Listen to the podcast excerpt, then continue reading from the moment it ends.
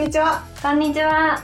この番組では、アラサーのリリーがゆるい雑談を展開しております。はい。イェイ。えー、まず、今回はゲスト会なんですが、まあ、その前に今回もウイスキーが留守であるということを、えー先に言っておきたいと思います。なので、まあ、今回もまた女子会みたいになるんですが、というわけで、今回ゲストで来ていただいたのは、私のお友達で、管理栄養士さんののぞみさんでございます。はじめまして。はい、いらっしゃいませ。お邪魔します。えー今ね、対面で話してて、私、今までね、リモートで話、収録してきたんで、対面で話すの初めてなんで、ちょっと今ね、目が合ってて、すごい緊張してるんですけど。確かに。そう、そしてあの、とっても久々になっちゃって、まずごめんなさいっていうのもそうですね、伝えておきたいんですが、あの、ツイッターとかすごい荒れてたんで、知ってる人は知ってると思うんですけど、結構いろいろありまして、端的に言うと、ウイスキーが急に連絡つかなくなったということで、まあまあ前もあったんですけど、こういうこと。そういうのでちょっと私がいろいろとね、疲れてしまってるっていうのがありまして、まあ詳しい話は別のエピソードでちょっと話しようとは思ってるんですけど、今回はちょっとまあその話はさておき、今回のフォーカスはダイエットの話です。はい。イェイ。管理栄養士さんってことでね、そこら辺の栄養の話とかやっぱりのぞみさん詳しいので、そこら辺をぜひお話ししていただきたいんですが、じゃあまずはですね、なんで管理栄養士さんになったか、なったきっかけですかね？から教えていただけますか？はい。あの、なったきっかけが全然大したもんじゃなくて、あれなんですけど、高校生の時に、いわゆる進学校になりたい学校みたいな高校に入っていたので、うん。結構進路調査みたいなのが入学式の次の日から始まるみたいな感じで、大学どこの大学行きたいですか？みたいなのが、もう、ことあるごとに聞かれるみたいな状態があって、で、高校2年生の時にもう、うん、進路決めてみたいな感じで言われて、でも当時17歳とかうで、ん。決めらんないと思っていたら、担任の先生が好きな教科と嫌いな教科あげてみたいな感じになって、うん。で、あげていったら、あ、それなら環境系か栄養系が受験勉強にはいいと思うよって言われて、まあ両方興味があったんですけれども、やっぱり食べることが好きだから管理栄養士になりたいなと思って、管理栄養士になったっていうのが初めの、まあ大学選んだっていうのがきっかけで、うん。で、そこからなんで管理栄養士になりたいかって思ったのは、大学の時に講師として管理栄養士さんが経験談を話すみたいなうんうん。講義があって、その時に、まあ、お医者さんとかは病気になって初めて人を治せる。うん。で、薬剤師さんとかは薬で人を治す。うん。でも、管理栄養士は教育だけ、話すだけで、コミュニケーションだけで人を健康にすることができるんだよ、みたいなことを話されてて、あ、なんて素敵なんだろうっていうすごい感化されて、うんそっから卒業してもちゃんと管理栄養士として働こうと思ったのがきっかけです。ということは何？その科目は理系の科目とかをピックアップして先生に伝えたってことですか？あ、そうそう。なんか国語と英語が全然できなくって。で、なんかなるべく使わないものって言って、で、その当時数学だけがめちゃめちゃできたから、うん、で、数三 C とか物理ができなかったから、うん。もう、すごい理科系と科学と生物と数 1A だけがやたらできるっていう状態で、へー。そうそう。そもそも私全部その理系の科目全滅だからもう、なんか数、数 1A と数 3C の違いも全然分かってないけど。そうそっかそっか、でも、すごいですね。お医者さんはその、なってが治すってさっき言ってたじゃないですか。うん確かに、その考え方めっちゃかっこいいとか思って。うん。うんうんうん。予防医学的な。発想ですよね。そうだね。うんうん。うんうんで、まあ、まず、その、管理栄養士に、その後ね、うんトントンと進んでって、うんで、まあ、試験とかも結構大変だと思うんですよ。国家試験ですよね、あれ。管理栄養士。うんうんまあ、まず、栄養士に大学出たらなれるのかな？うんうん。で、その後、国家試験を受けて管理栄養士さんになるって感じですよね。そうだね。うん。言うの簡単ですけど、なるの本当簡単じゃないと思うので、そうだね。もうその時点で相当すごいんですけど、まあ今ちょっとさらっと話してますけど、それでまあ管理栄養士さんになって、で、今はねどういうお仕事されてるんですか？今は、まあ、フリーランスで管理栄養士をやっていて、うん。いろんなことをやってるんですけど、まず一つ目が特定保健指導って言って、うん。健康診断で引っかかってしまった人、いわゆるメタボとか、メタボ予備軍の方に対して、食事指導とか運動指導とかをするっていうお仕事と、うん。もう一つがアスリートサポート、スポーツ栄養で、うん。アスリートの人をこう食事でサポートしていくっていうところ。で、もう一つがあのヘルスケアアプリの開発の方に携わっているっていう感じですね。うん、全部でもまあ、栄養とか健康に関わることですよね。うんうんううんうんうん。で、まあ今回はちょっとあの、話のフォーカスがダイエットになると思うので、まあ、どちらかといえば男性よりは女性よりの話になるのかなとは思うんですけど、うんうんその、まあ今回、その、なんでダイエットの話してもらおうかってなったのが、そもそもその、日本のダイエット文化って結構うん、体重が正義みたいなうんうん。で、あ、まあ、あの、他のこともどうでもいい。とりあえず痩せてれば可愛いみたいな価値観が、今も結構蔓延してるように、私は個人的に感じるので、うんうんなので、まあそこら辺において、もう少しなんか、管理栄養士さん的な視点から、そのダイエットをどうやったらうまく活かせられるんだろうみたいなお話をちょっと聞きたいんですけど、うんうんうん。まずその、日本のダイエット文化についてどう思ってらっしゃいます？そうですね。なんか、ダイエットが、なんか、ライフスタイルの一部っていうよりかは、うんダイエットしなきゃみたいなうん。考えの人がすごく多いなと思っていて、ダイエットしたいとかっていうよりかは、痩せなきゃとか、ダイエットしなきゃみたいな感じで、それって結局誰目線で思ってるのっていうところがすごく疑問になっていて、まあ、ダイエットコーチとかもやってて、年間300人ぐらいこうサポートしてたこともあったんですけど、そう結構なんか、こう自分軸じゃない人がすごく多くって、なんか周りから痩せてみられたいとか、うん。なんか誰々になんか太ったって言われたとか、そういう本当に自分が痩せたいと思ってるのか、それとも、まあ脅迫観念じゃないけど、うん。こう社会のプレッシャーとかそういうので、こう痩せなきゃってなってるのかっていうのが、結構ダイエット成功する人、成功しない人との分かれ道だったりもして、結構しなきゃすべきみたいな考えの人が多いなっていうのが印象ですね。なるほど。まあ、特に若い年齢の女の人にそういう考え方が多いのかなーって、ちょっと私は個人的に思うんですけど、結構前のエピソードで私もかなり痩せた、13キロくらい痩せたって話したことがあったと思うんですけど、私もまあそういう間特にダイエットコミュニティに結構どっぷり使ってたので、周りの人たちでそういうダイエットをめちゃくちゃやってるような人とか見てきてるので、そんな中でまあ確かにその自分軸じゃない。例えば、うん、結婚してて、で、旦那さんに痩せろって言われたからとか、彼氏が欲しいからとか、まあ逆にそのダイエットする側じゃなくって、ダイエットコーチ的なそののぞみさんみたいな立場の人で、まあ私インスタによくいたので、まあインスタの話なんですけど、その情報発信してる人がいて、で、なんか、その、まあ、アカウントによってもちろん全然違うんですけど、結構、ダイエットコミュニティって人が集まりやすいみたいで、そんな中でダイエットコーチとかやってる人で、目を引きやすいんでしょうけど、これをやったら、彼氏ができたとか、めちゃくちゃモテるようになったとか、そういう、すごい派手なね、キャッチコピーつけて、で、すごいもう、釣りサムネじゃないけど、まあそういうことをやって、人の注目をね、集めようとする人って結構いるんですけど、うんうんなんか正直、押し付けがすごいというか、そういうことを言うから、何も知らない若い子たちは特に、ああ、私は太ってるからダメなんだみたいに思い込みやすいっていうのが結構あると思ってて、うんうんそれってもう、かなり問題だと思うんですよ。うん。正直。うんだからまあ、影響力がないのは承知の上でですけど、やっぱりなんか少しでもそうじゃないんだよっていう。まず、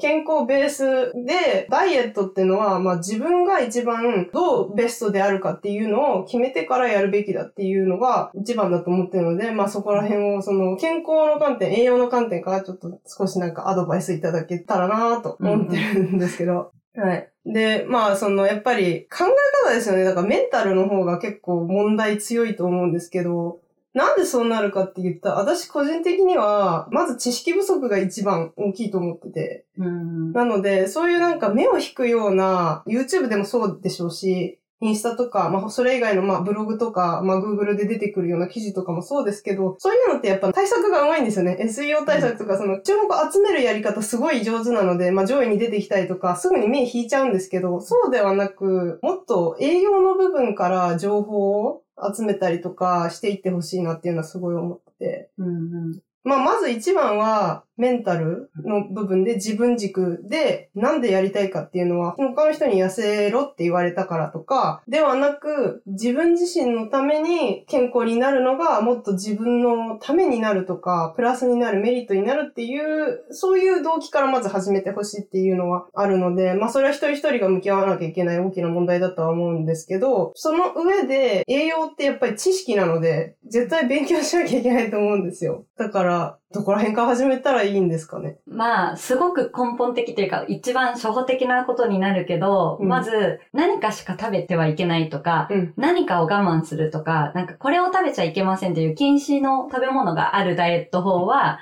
基本的には NG だと思ってもらった方がいい。うーん。っていうのも、あの、ダイエットとかって計測していくことが一番だから、こう、何キロまで痩せたから成功、あとは何でも食べていいですよっていう方法って結局リバウンドになってしまうから、うんそ、の食生活、整った食生活をどれだけ長く続けていけるかっていうところがすごく重要になってくるので、うん一生お菓子食べないって多分、私は無理。で、そう。で、一生なんとかしか食べないっていうのも多分、厳しい。うん。だから、頻度と量に気をつければ食べてはいけないものはないっていう考えを元にしているものではないと、どんどん自分ががんじがらめになって、これ食べちゃいけないのに食べてしまったとか、うんあ、こうこうこうしなきゃいけないのになんとかしてしまった。あ、こんな私ダメなんだ。痩せられないんだ。みたいな感じで、こうどんどん思考がネガティブになってしまうから、まずは禁止食材がない。これしか食べていけないっていう縛りがないっていうのが一番大事。そうですね。なんか、ダイエットの流行りしたりってもう常にあると思うんですけど、今だと多分糖質制限とかって、まあ、結構長いこと流行ってんじゃないかなと思ってて、糖質制限はね、特に数字にすごく出やすいので、確かに効き目あるって感じやすいっていうのはあると思います。ただまあそこの原理もまあある程度理解してなきゃいけないことだと思うし、私自身もだから13キロ痩せた時、痩せ始めた当初、そのダイエットマジでやるぞって決めた時は、本当にもうゼロに近いぐらい知識なかったんで、私もとりあえず炭水化物全部抜いたろっつって、うんうん最初の一週間とか全部抜いたんですよ。って言っても、自分の感覚で炭水化物っぽいものを抜いてただけで、例えばおかずに入れてる調味料だったりとかの糖質量とかまでは気にしてなかったので、多分、いわゆるケトジェニックって、まあ、知らない人、うんわからない人はちょっとわからないかもしれないんだけど、もう本当に細かく糖質量とかまで計算して、1日の食事量のうちの糖質を 30g 以下とかにする。めっちゃ厳しい糖質制限ダイエットがあるんですけど、そこまでではなかった。でも、やっぱり糖質は足りなかったみたいで、並行して運動もし始めたんですけど、糖質ないと、やっぱりあの、人間の体を動かす基礎的な栄養素なので、糖質って。元気出なくなっちゃったんですよ、運動してても。うんあれ？前まで普通に体動いてたのに、なんかしんどいってなっちゃって、その時になんかそのインスタのダイエットアカウントがあったんで、ぼそっとそういうこと書いた心優しい人が、あ、多分糖質取ってないからですよって言ってくれたことがあって、あ、そうなんだ。じゃあ、糖質取んなきゃダメだ。っつって私も取るようになったんですけど、でも結局、その半年ぐらいで12、3キロ痩せたって言ったんですけど、それの時も、私も糖質制限は結構厳しめなのをやってて、1日 100g 前後とかだったんですよ。うんうんうお そう、栄養士さん的にはちょっとやべえんじゃないかっていうふうに思うかもしれないんですけど、私はそれで結構うまいこと言っちゃったんで、その時は結構本当に糖質ずっと足りてない状態だったと思います。うんうんうん。今思えばうまくいったから良かったんですけど、結果的には。その栄養バランス的にも、プロから見たら、もうちょっとバランス取るべきみたいな意見は多分あると思うんですよ。そうですね。結構あの、本当に糖質制限って体重に出やすいっていうところがあって、うん。っていうのも結構みんなよく言われてるけど、糖質が体で保管される、うん取り込まれるときに、あの、水分子が一緒にくっつくので、水分量の変化っていうところが一番体重が大きく変わるっていうので、やっぱり目に見える変化って、体重っていうのがやっぱダイエットしてると一番なので、そこに走りがちっていうので、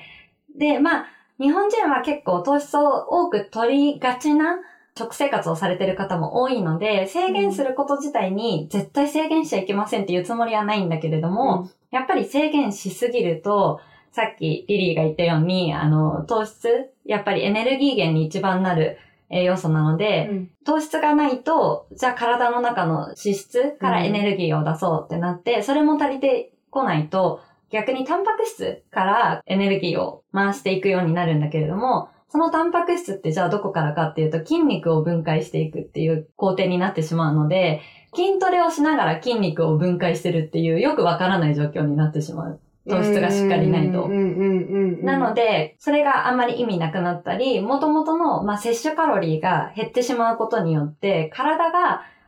このぐらいのエネルギー量で過ごせる体の代謝の動きをしようっていうふうに体が順応してしまうので、いわゆる飢餓モードみたいな形に入ってしまって、省エネでこの少ないエネルギー量で、なんとかこう一日暮らせるようにしていこうっていう体になるので、運動しても痩せないとか、あと食べてないのに全然痩せないっていう人は、こう省エネモードに入っちゃってるっていうパターンが結構多い。うーん。停滞期とか言われますけど、いわゆるそれが飢餓モードなんですかね。うんうんうんうん。よくじゃあ、チートデーとか入れるっていう人もいるじゃないですか。まあ、あの、ダイエットに限らず、例えば筋トレガチ勢の男の人とかも結構取り入れてる印象があるんですけど、うんうんチートデーとかはどう思ってます？あ、チートデーとかも全然入れてもらっていいものだと思ってて、まあでも、チートデーをどれぐらいの位置づけにしてるかっていうのにもちょっとあるんだけれども、うん。例えば YouTube とかで見る、今日めちゃめちゃ糖質取りますみたいな、うん。あれはちょっとやりすぎかなって正直うん。思っていて、まあでも週に2、3回制限なく甘いものを食べるとか、外食好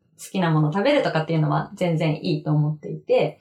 週に2、3回でいいんですか、うんうん結構高頻度に感じるんですけど、それ。そうだね。でも、一生続けていくって思ったら、週に2、3回ぐらいはいいのかなってあ、そうですか。思っていて。うんうんちょっと、私の個人的な話になっちゃうんですけど、その痩せたって言ってから、もう1年半近く経つんですけど、結構うまいことキープできてたんですけど、1年ぐらいは。うん去年の暮れあたりからですね、ちょっと、私もさっきのぞみさんが言ったみたいに、あれは食べちゃダメだみたいな意識が一時期強くなりすぎて、糖質に対して拒否反応がかなり強くなっちゃった時があって、うんうん精神的になんかちょっと追い詰められてた部分が結構あったと思います。やりすぎたんですよ、私も。うんうんなので、それが爆発して、毎日チートデーみたいな、爆食いしまくるみたいな時があったんですよ。もう精神的にやばかったです、私、うん本当に。もうね、辛かった。食べても食べても、全然満たされないんですよ。もうこれね、わかる人はわかると思うんだけど、本当に苦しいけど食べるのやめられないんですよ。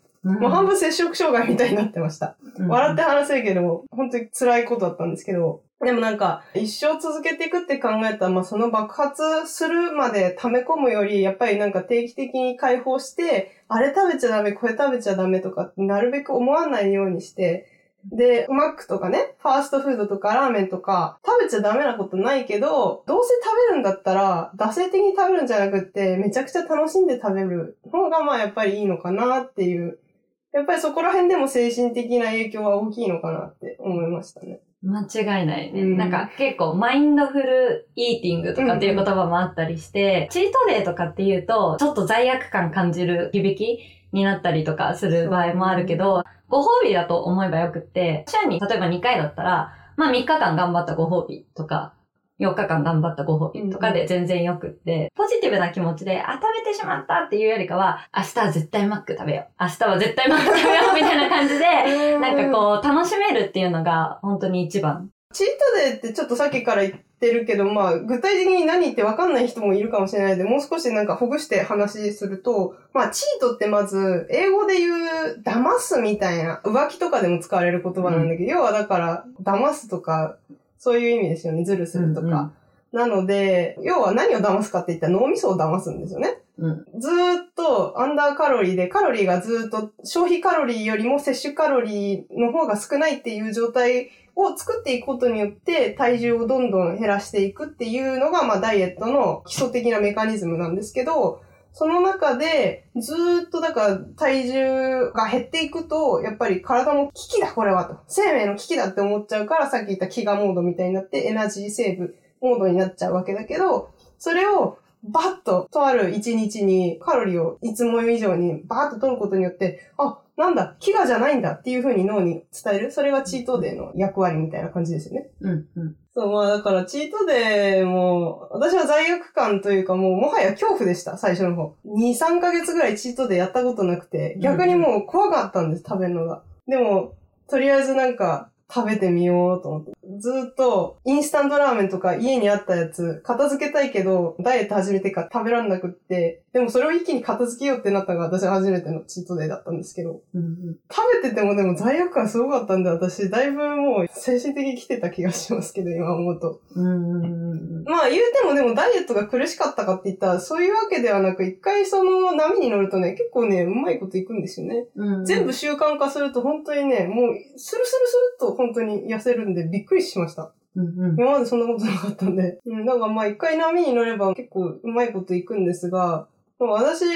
成功と失敗両方とも経験してると思ってるんで、私の経験的には。だからまあ、私みたいな道を辿らないでほしいので、なるべく知識をね、入れて、楽しみながらダイエットするっていうのがまあ一番のコツかなとは思います。うんうんうん。うん。間違いない、うんやっぱり人それぞれ生活リズムもあって、環境も絶対違うから、いわゆるインスタとかで載ってるやつを知識としてこう身につけるのはいいけれども、それが100%全員に当てはまるかっていうとまた別問題。うん。だから自分の生活習慣とか自分の環境の中で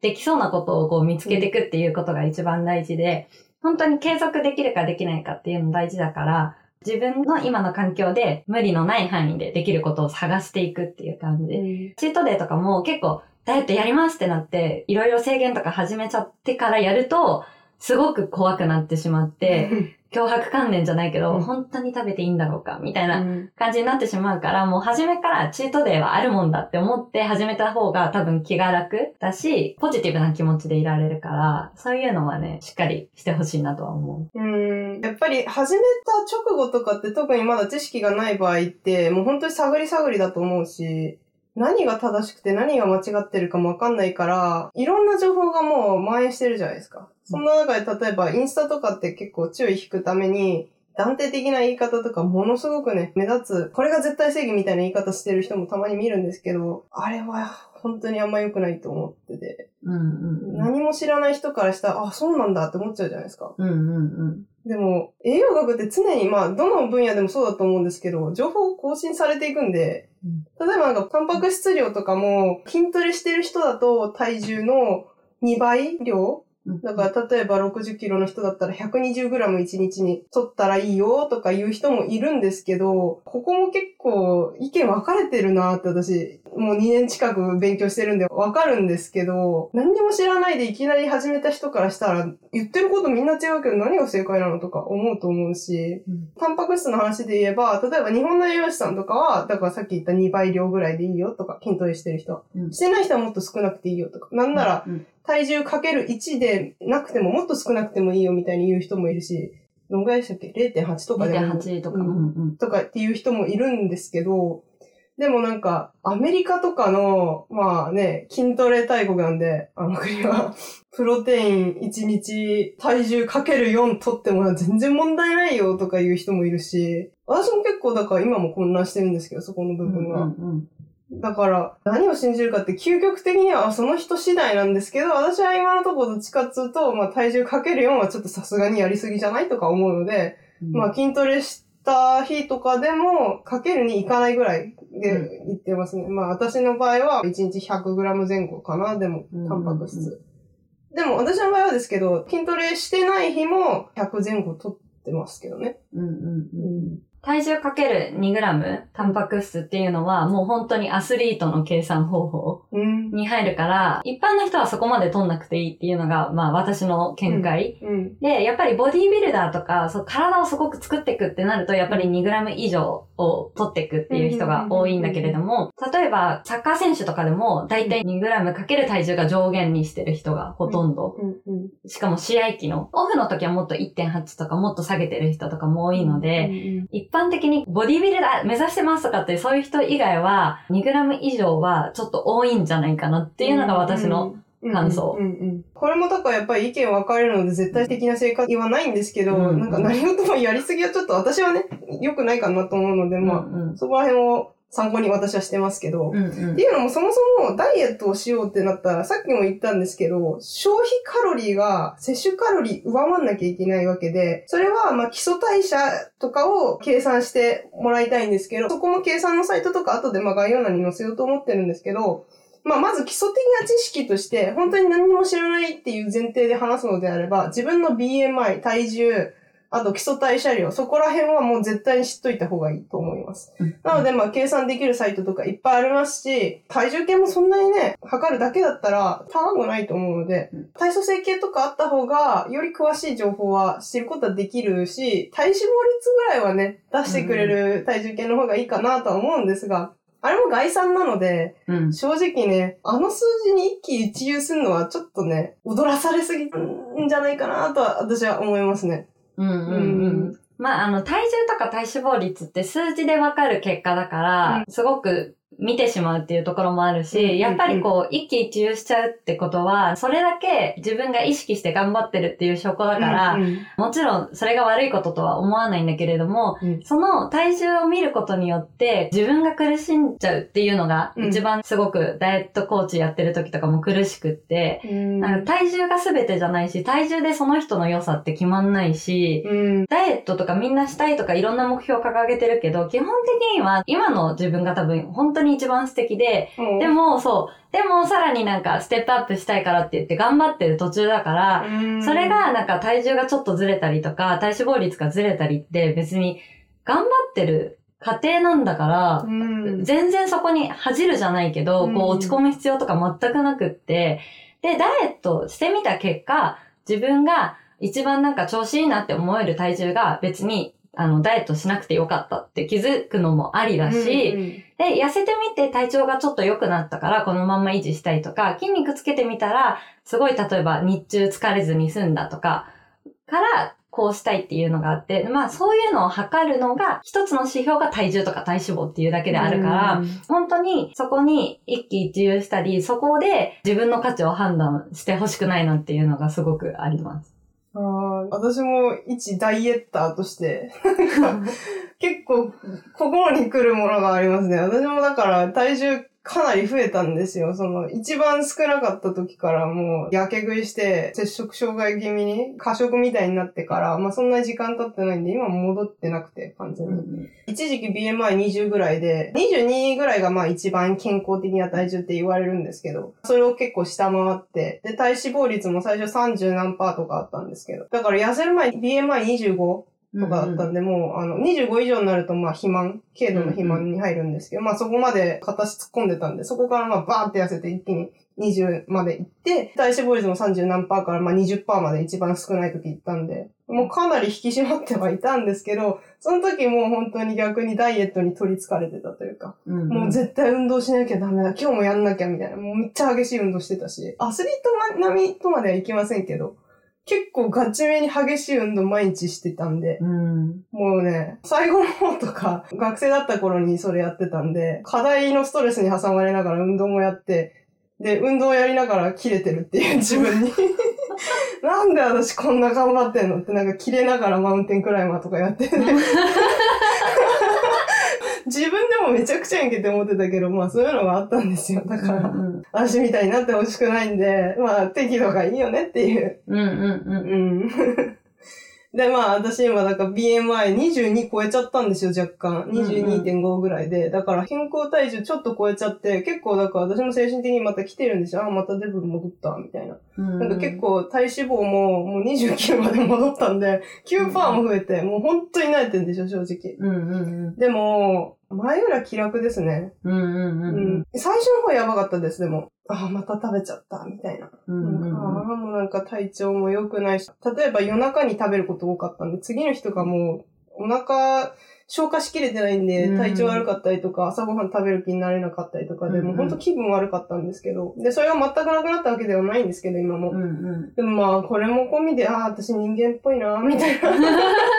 まあそういうふうに思ってればいいかなって。まあ、うんあまあその体調もそうですけど、それと精神的な部分って結構連動してるって本当私は思うので、うんうん両方の面倒を見ていくのが一番大事かなって、一経験者として思います。うんうん。うん。間違いない。辛いですよね。だからまあ、私のその生々しい体験談をしてね、逆にね、あ、私だけじゃないんだって思ってくれたらいいんですけど、うんうん。本当にね、最初に言ってたことですけど、一生涯続けていくことなので、で、まあ、私はなんでダイエットをずーっと続けてるかって言ったら、もはやダイエットだと思ってない。もう健康のためにやってるだけなんですけど、運動だってずっと続けてますよ。前、週7で運動してたんですけど、すごいな。そう、超激しい運動は週うんうんうん7でやってて、なんかもう、お前はどこ目指してんだって感じだったんですけど、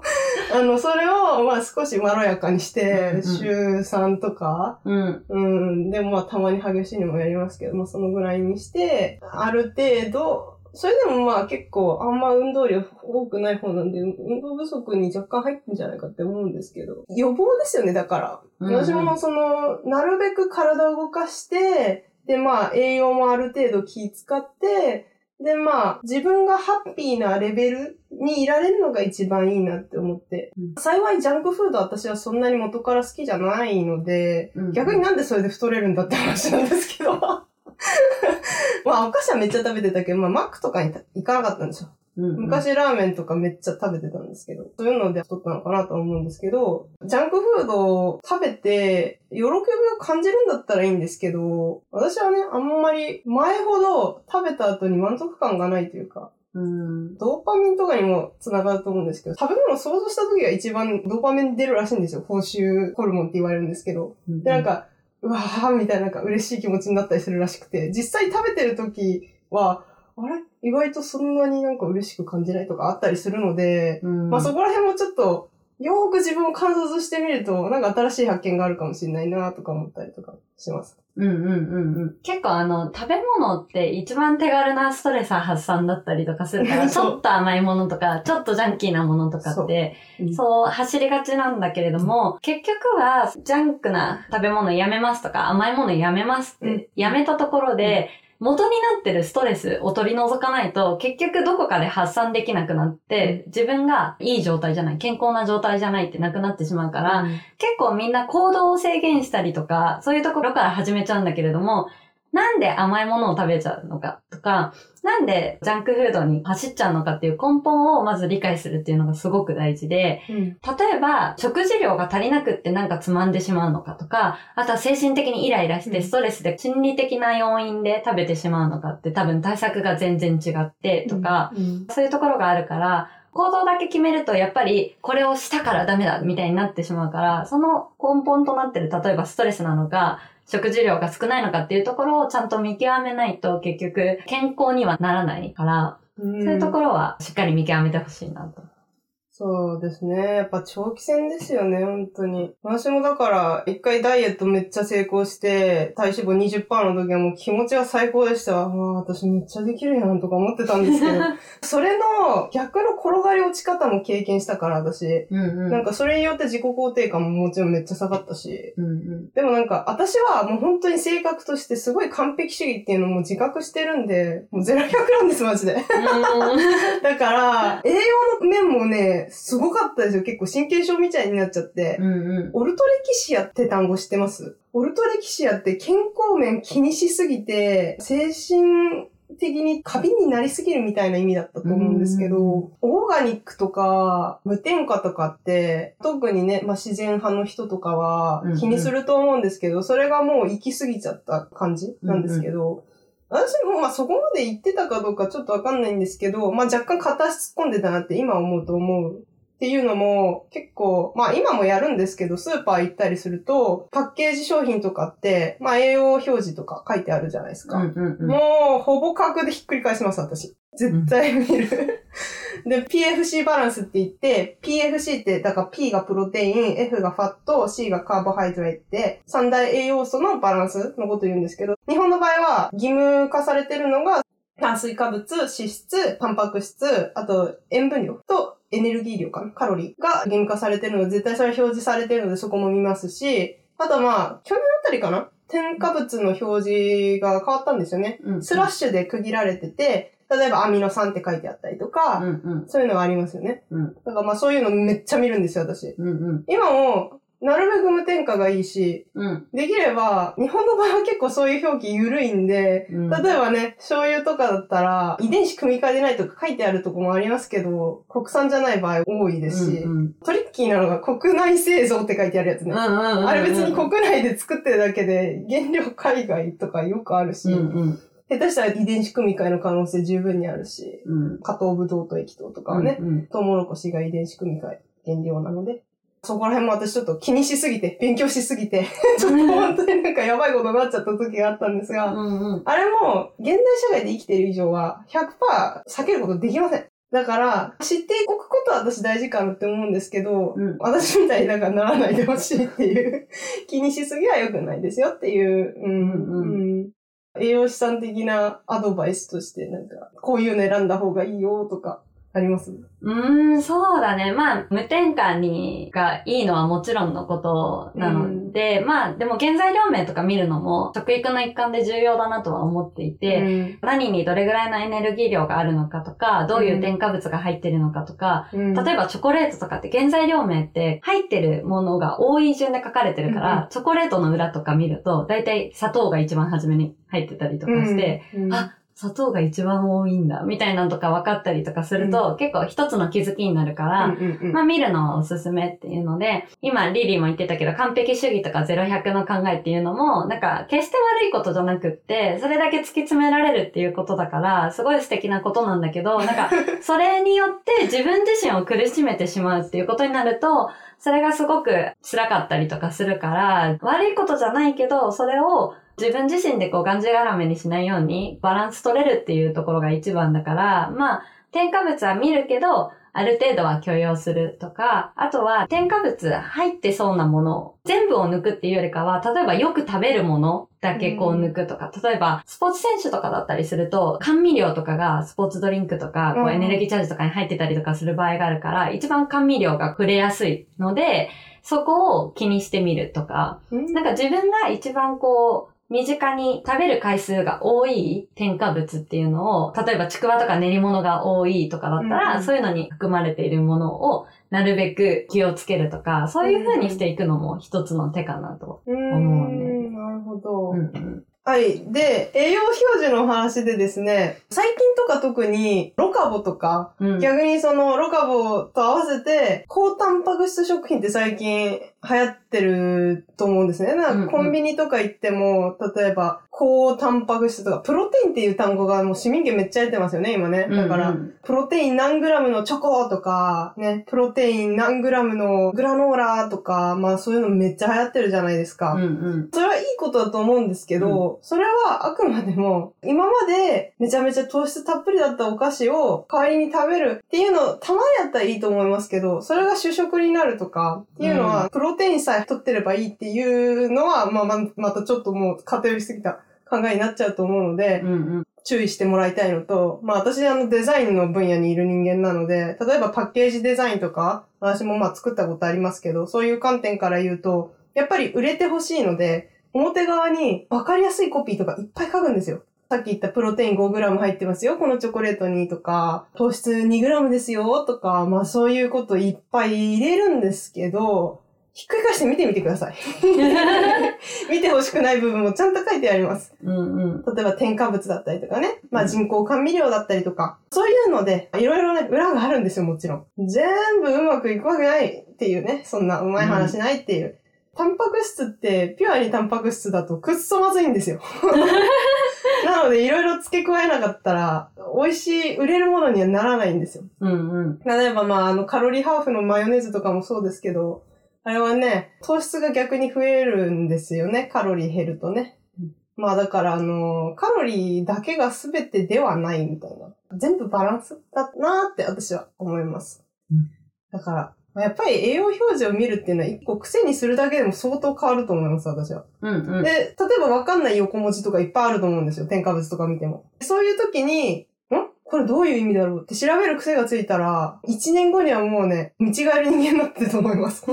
ああ、私、私がそうなんで。マジで。ゼロ知識からここまで来たんですよ、マジで。うんうん興味さえあればもうどこにでも連れてってくれますよ。自分の脳みそは。例えばテレビで見ただけで、これがめっちゃ痩せるっていう、その切り取られた情報だけを鵜呑みにするのではなく、常になんでそうなんだろうって考えて、で、まあ常に情報収集するっていう、その姿勢ですよね。うん。それはまあダイエットに限らない話ですけど、本当に大事な姿勢だと私は思ってます。うんうん。で、次なんですけど、ダイエット方法とかって、まあバランスってさっき言ってましたけど、うんうん。例えばなんか糖質制限とか脂質制限とか、うんまあいろんなダイエット方法があるんですけど、ダイエット始めた人に、これおすすめみたいなのってあったりします？結構人によるから何を制限すればいいとかっていうのはないんだけれども、こう、例えば自分の食生活を振り返ってみて、うん。何が多いかっていうのを見てみるっていうのが一番よくて、例えば揚げ物めちゃくちゃ多く食べてるだったら、脂質を制限していくことがうん。ダイエットの近道になるし、炭水化物めちゃめちゃ取ってるとか、もうお菓子めちゃめちゃ食べてるっていう人は糖質制限とかっていう方がダイエットになっていくしっていうので、まず自分の今の食生活を見直していくっていうのが多分減量への近道。そうですね。まあさっきその糖質制限、脂質制限とかっていう言葉言いましたけど、それだけじゃないし、なんなら全体量を8割にしてちょっと減らしてみるとか言うだけでももう十分ダイエットになるし、うんうん。例えばラーメン食べちゃダメじゃなくって、食べに行ったらスープを飲まないとか、麺を半分にしてみるとか、うんうん。まあ最初きついと思いますよ、正直。そんな言うのは簡単ですけど。でも、やってみたら、なんか変わるかもしれない。今まで惰性で全部食べてたけど、あれ？意外とお腹満足感があるかも、みたいな。うんうんそういうのもあるかもしれない。だから、まあやってみないとわかんないよねっていう。あとはまあでも野菜って、まあ日本の場合はですけど、厚生労働省が1日 350g うんうんだから、取ってっていう、そういうまああの指針があるんですけど、うんうん。あれどうなんですか？外国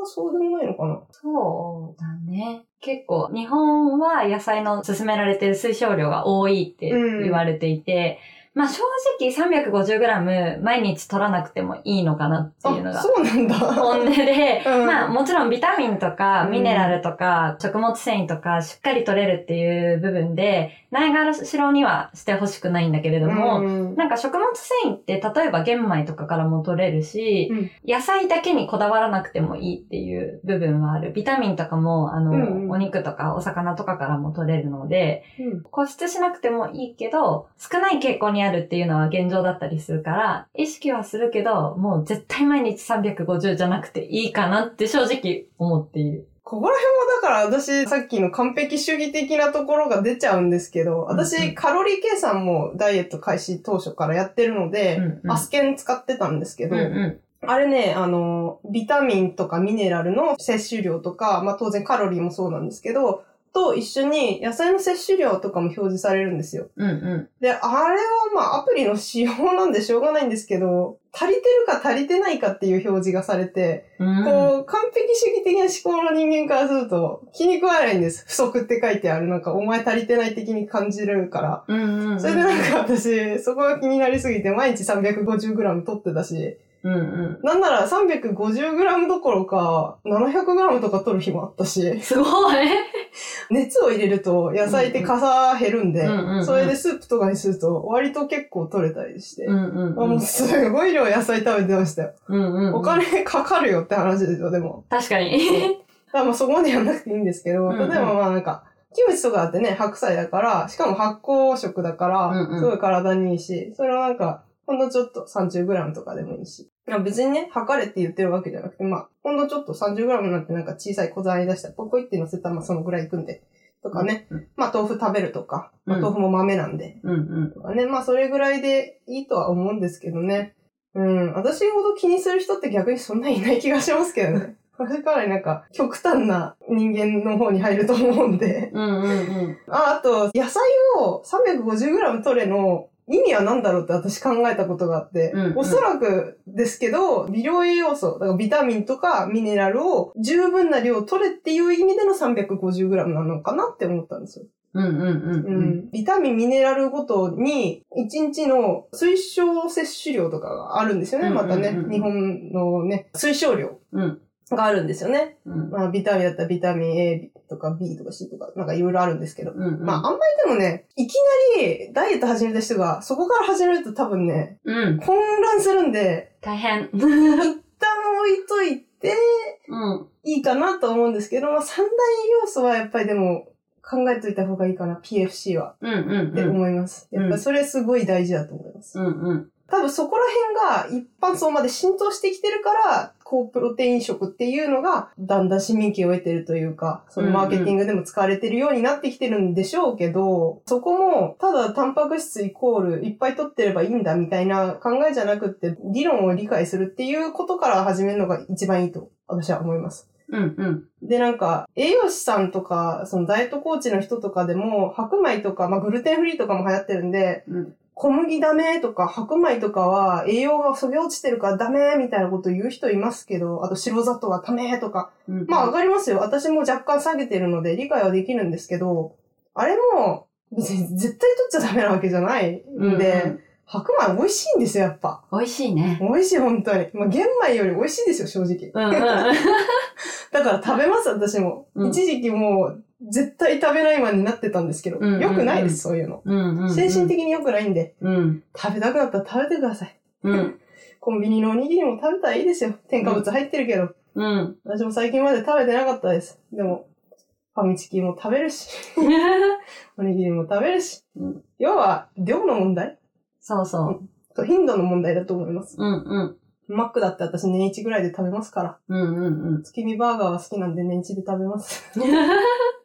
無性にね、食べたくなる日があるよね。たまーに。そう、うんうんたまーに。あと、そのカロリー計算の話なんですけど、うんうんやっぱダイエットで、さっきも言ったんですけど、消費カロリーが摂取カロリーを上回ってなきゃいけないっていうのがまあ大前提じゃないですか。うんうんうん。でもなんか海外とかだとカロリー神話はもう古いとか言われたりとかして、うんうんうん。カロリーより栄養素の中身の方が大事だみたいなことも言われたりするんですけど、うんうんカロリー計算とかってどうなんですか？今。そうだね。なんか、一つの目安として見るのは全然いいけれども、まあ体重と一緒で、それだけに固執してしまうっていうのは本当に良くなくって、まあもともとカロリーっていうのも、大体でこう出してるものだから、うん。死者誤入してるから、小数点とか死者誤入してるから、グラムが増えればカロリーも死者誤入の関係で増えたりとかするし、うん。大体のざっくりって思ってもらった方がいいから、基礎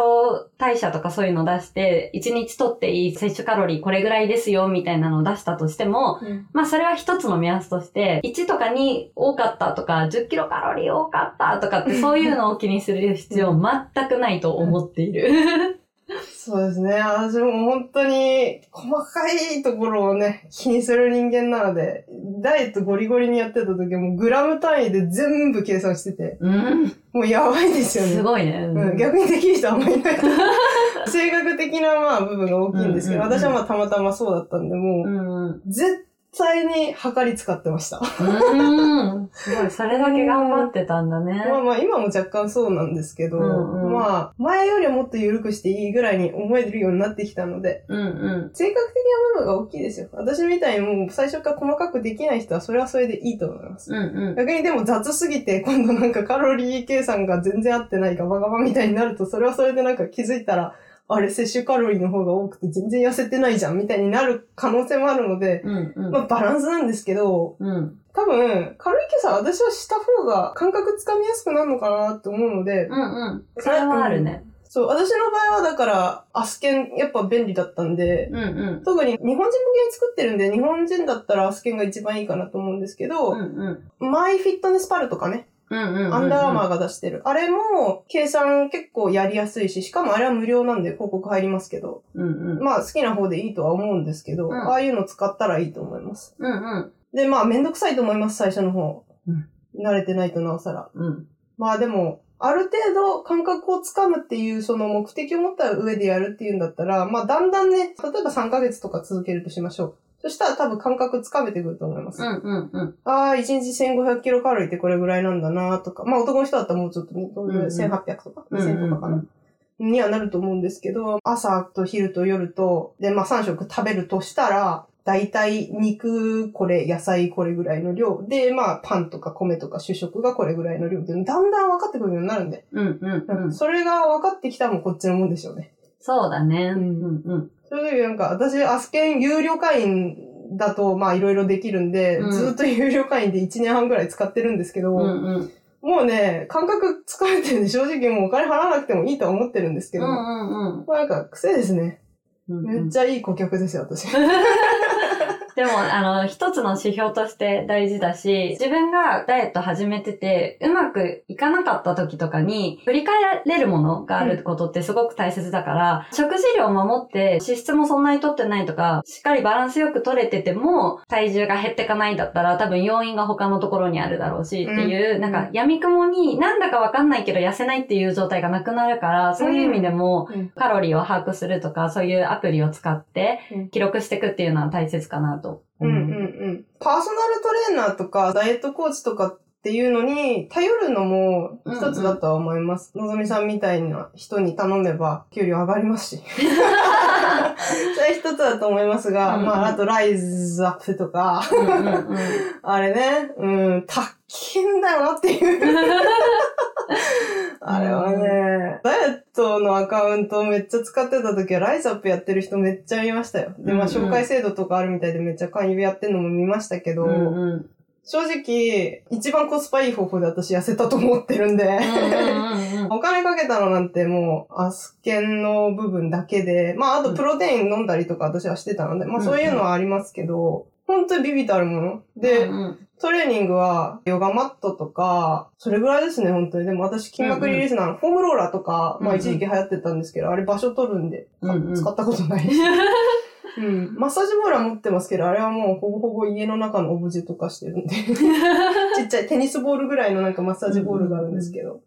あとは、まあ私はあのダンベルも持ってますけど、あれもしかも親にもらったものなんで、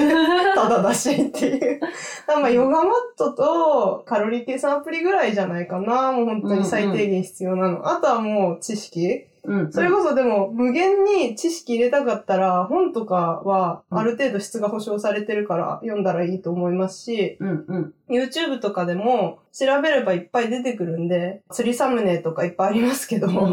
んまずはでもやっぱりどういう姿勢で情報を集めていくかっていうのが一番重要なので、なんか短期間で痩せようみたいなマインド持たないことが一番大事ですね。うんあとは体重が減るメカニズムもある程度基礎的な部分として理解しておくのも大事だと思います。うんうんよく見るのが、短期間で痩せたいからって言って、うんカロリーを極端に減らす。基礎代謝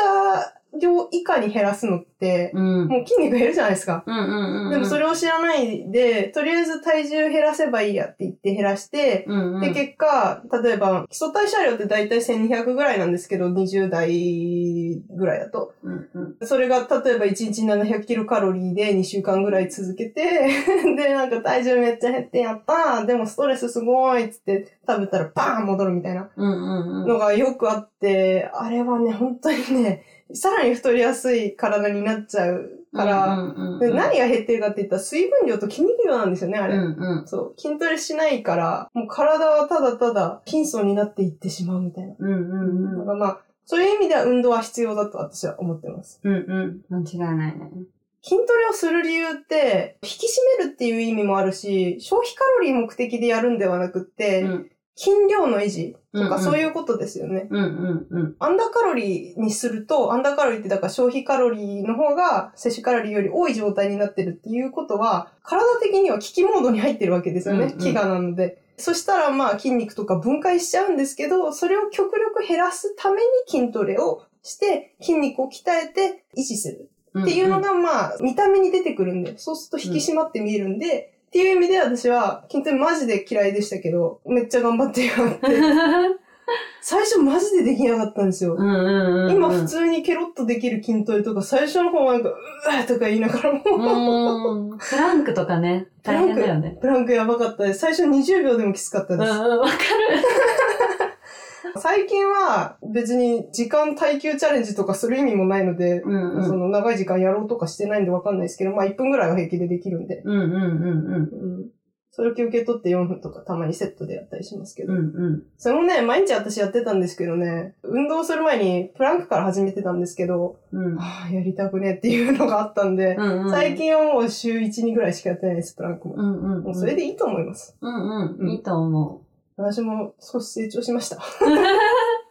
いいねいいバランスでねできてるとうん。やっぱりだから私も一時期だから10キロ以上バー痩せて、わあ、私すげえとか思ったんですけど、うんうん。結局継続ですよね。うん。私もだからね、またダイエットするわけですよ。今また戻っちゃったんで。うーん。もう難しいですよ。メンタルの問題もあるんで。私も完璧な人間ではありません。だからもう、きっとみんな、それぞれ悩みがいっぱいあって、で、メンタルに通じるものもいっぱいあると思います。うん。でもこれ、本当に一生涯自分と向き合っていかなきゃいけないことだと思うので、一人一人ね、自分に向き合っていくべき問題だと思うし、うんで。その中でちょいちょい、まあ情報量多すぎるかもしれないんですけど、最初から何も知らない人からしたら、まあこうやっうんうて、こういう考え方がありますよ、こういう見方がありますよ、みたいなヒントをね、出してうんうんいきたいなと思って、今回はこういう話をしているんですけど、うんうん。最後に、ちょっとダイエット初心者の方に向けてね、バーって話聞いただけじゃ多分混乱しちゃう人が多いと思うので、まあ自分なりの情報をじゃあ集めようってなった時にどっから始めればいいんだろうってことで、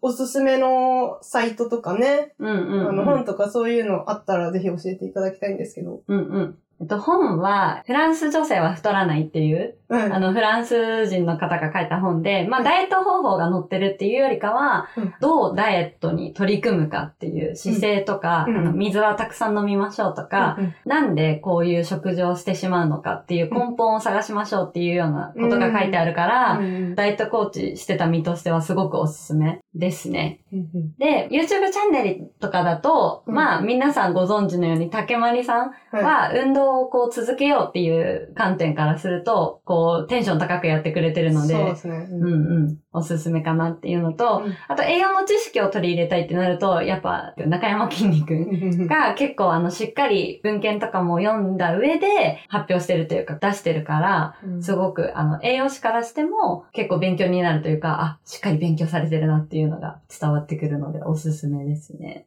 うんうんうん。あとなんか、まあやっぱりその知識いきなりね、頭に突っ込むよりやりながらやった方がいいと思うので、カロリー計算とかのアプリを使うことはお勧めしておきます。うんうん。で、まあアスケンはね、無料会員だと結構機能制限されるので、うんお金がある人向けだから有料バージョンがとっても使えるんですけど、まあそれがお金ないよって人は、じゃあマイフィットネスパルを使ってみるのをお勧めします。うんうん。そんな感じですね。まあ、あの、みんながみんなね、お金かけられるわけではないと思うので。うんうん。ただ一つ言っておきたいのが、スタバの新作のフラペチーノ飲むお金があるんだったら、アツケン多分月300円とかだったと思うので、うんフ。ラペチーノ1個飲むより安いんですよ。それを自己投資と捉えてお金を出せるかどうか、そこが結構分かり目だと思ってます。うんうんうん。本もそうですけど、私は自己投資だと思って結構そこには惜しみなくお金使うタイプなので、うんうん。うん。何に価値を感じるかっていうのは人それぞれなんですけど、うん。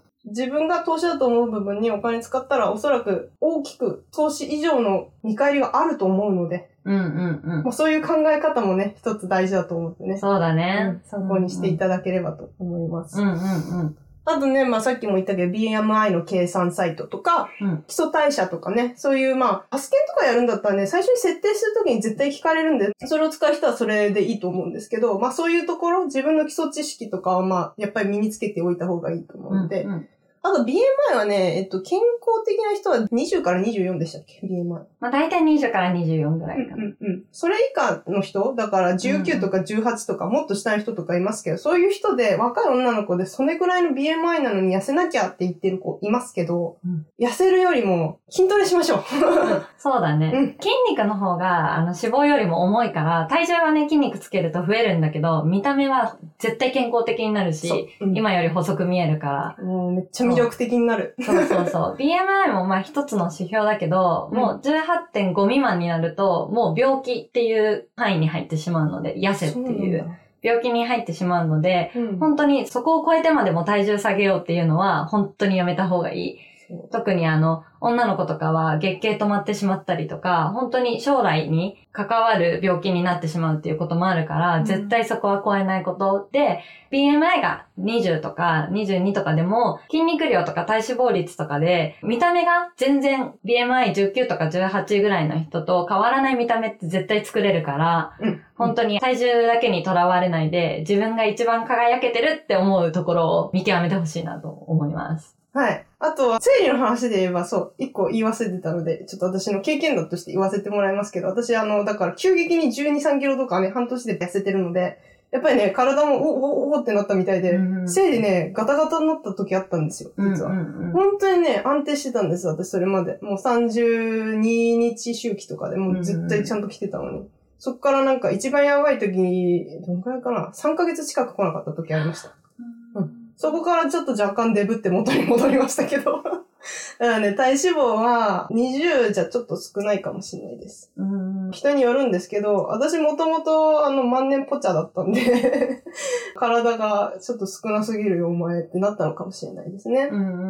もともと女性は体脂肪を貯めるっていうのが、まあ子供を妊娠した時に、飢餓状態になった時、その自分の周りの世界が急に食べ物を得られなくなった時とかのために脂肪を蓄えていくっていう、そういう機能がついているので、体脂肪が多いデブみたいな現代の価値観ではなく、まずそういう生物学的な観点からも少し見てみると、ちょっと考え方変わる可能性はありますよね。うんうんうん。うん。例えば、痩せ気味の子が好きなね、人が彼氏だったとして、その人はそこの部分理解してるんですか？みたいな話ですし。う、んうんまあね、若ければ若いほどそこら辺はあんまり理解できないっていうのはあるとは思いますけど、うんうん一つまあ、あの、そういう進化の過程でそうなってるっていうのも理解しておいたら、少しは気持ち軽くなる可能性もありますし、うんうんうん26%前後がデフォルトなんで女性は。うんうんで、男性は18とかでしたっけ？かな？うん。まあでも10%台なんですよ。やっぱり男性はね、あの、体脂肪少なめになるようにできてるんで。うん。だからまあそこら辺をね、知っておいて。だから、私も26%ぐらい目指しますよ。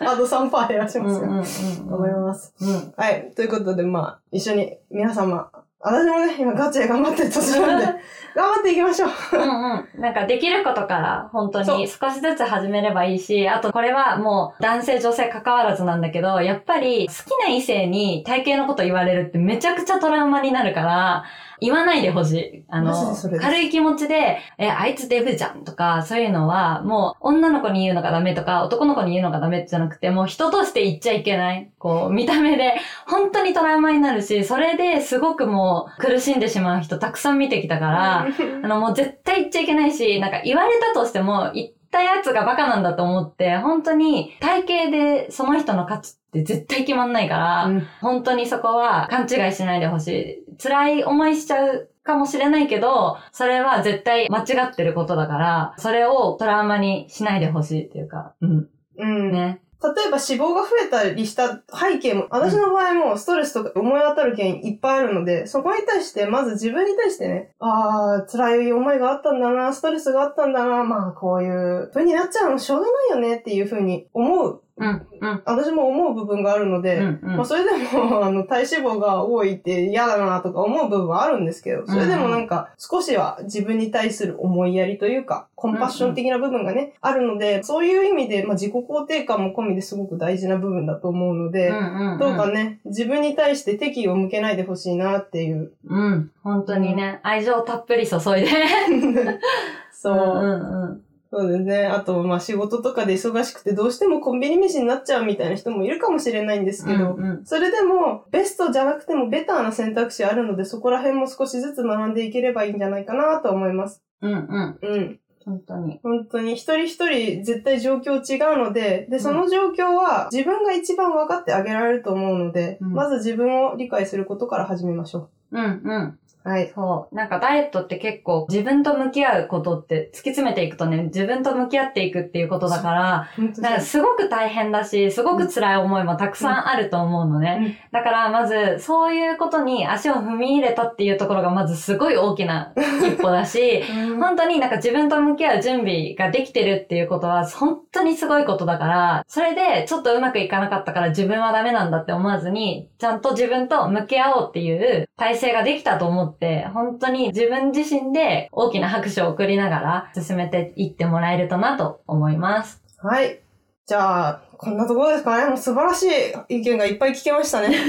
今回もまあ長くなりましたけど、まあ、うんうん。一つね、ダイエットは短期戦じゃなくて長期戦ですっていうことだけ本当に心構えとして持っといてほしいです。うん。短期戦はほぼ確で失敗すると思ってください。うんうん。じゃあ今回は以上ですね。今回も長々と最後までお付き合いいただきありがとうございました。ありがとうございました。番組のインスタグラム、ツイッター、YouTube やっております。ぜひフォローしてください。お願いします。そして、突然のお知らせなんですけど、この最後に、このエピソードで、リリーとウイスキーのアラサーチットチャットは、シーズン1を終えます。お、お、もうすぐ1年経つので、いろいろ決めてたことなので、これはもう元々決定事項ではあったんですけど、ここで一旦シーズンを締めて、で、まあ次シーズン2になる前に、かなり大幅にリニューアルをする予定ですので、楽しみにお待ちいただければと思います。以上ですね。はい 最後に、質問やご要望などがございましたら、リリーウイスキー gmail.com までぜひご連絡ください。それでは、次のシーズンでですね、お会いいたしましょう。では皆様、良い一日をお過ごしください。さよなら。バイバーイ。バイバイ。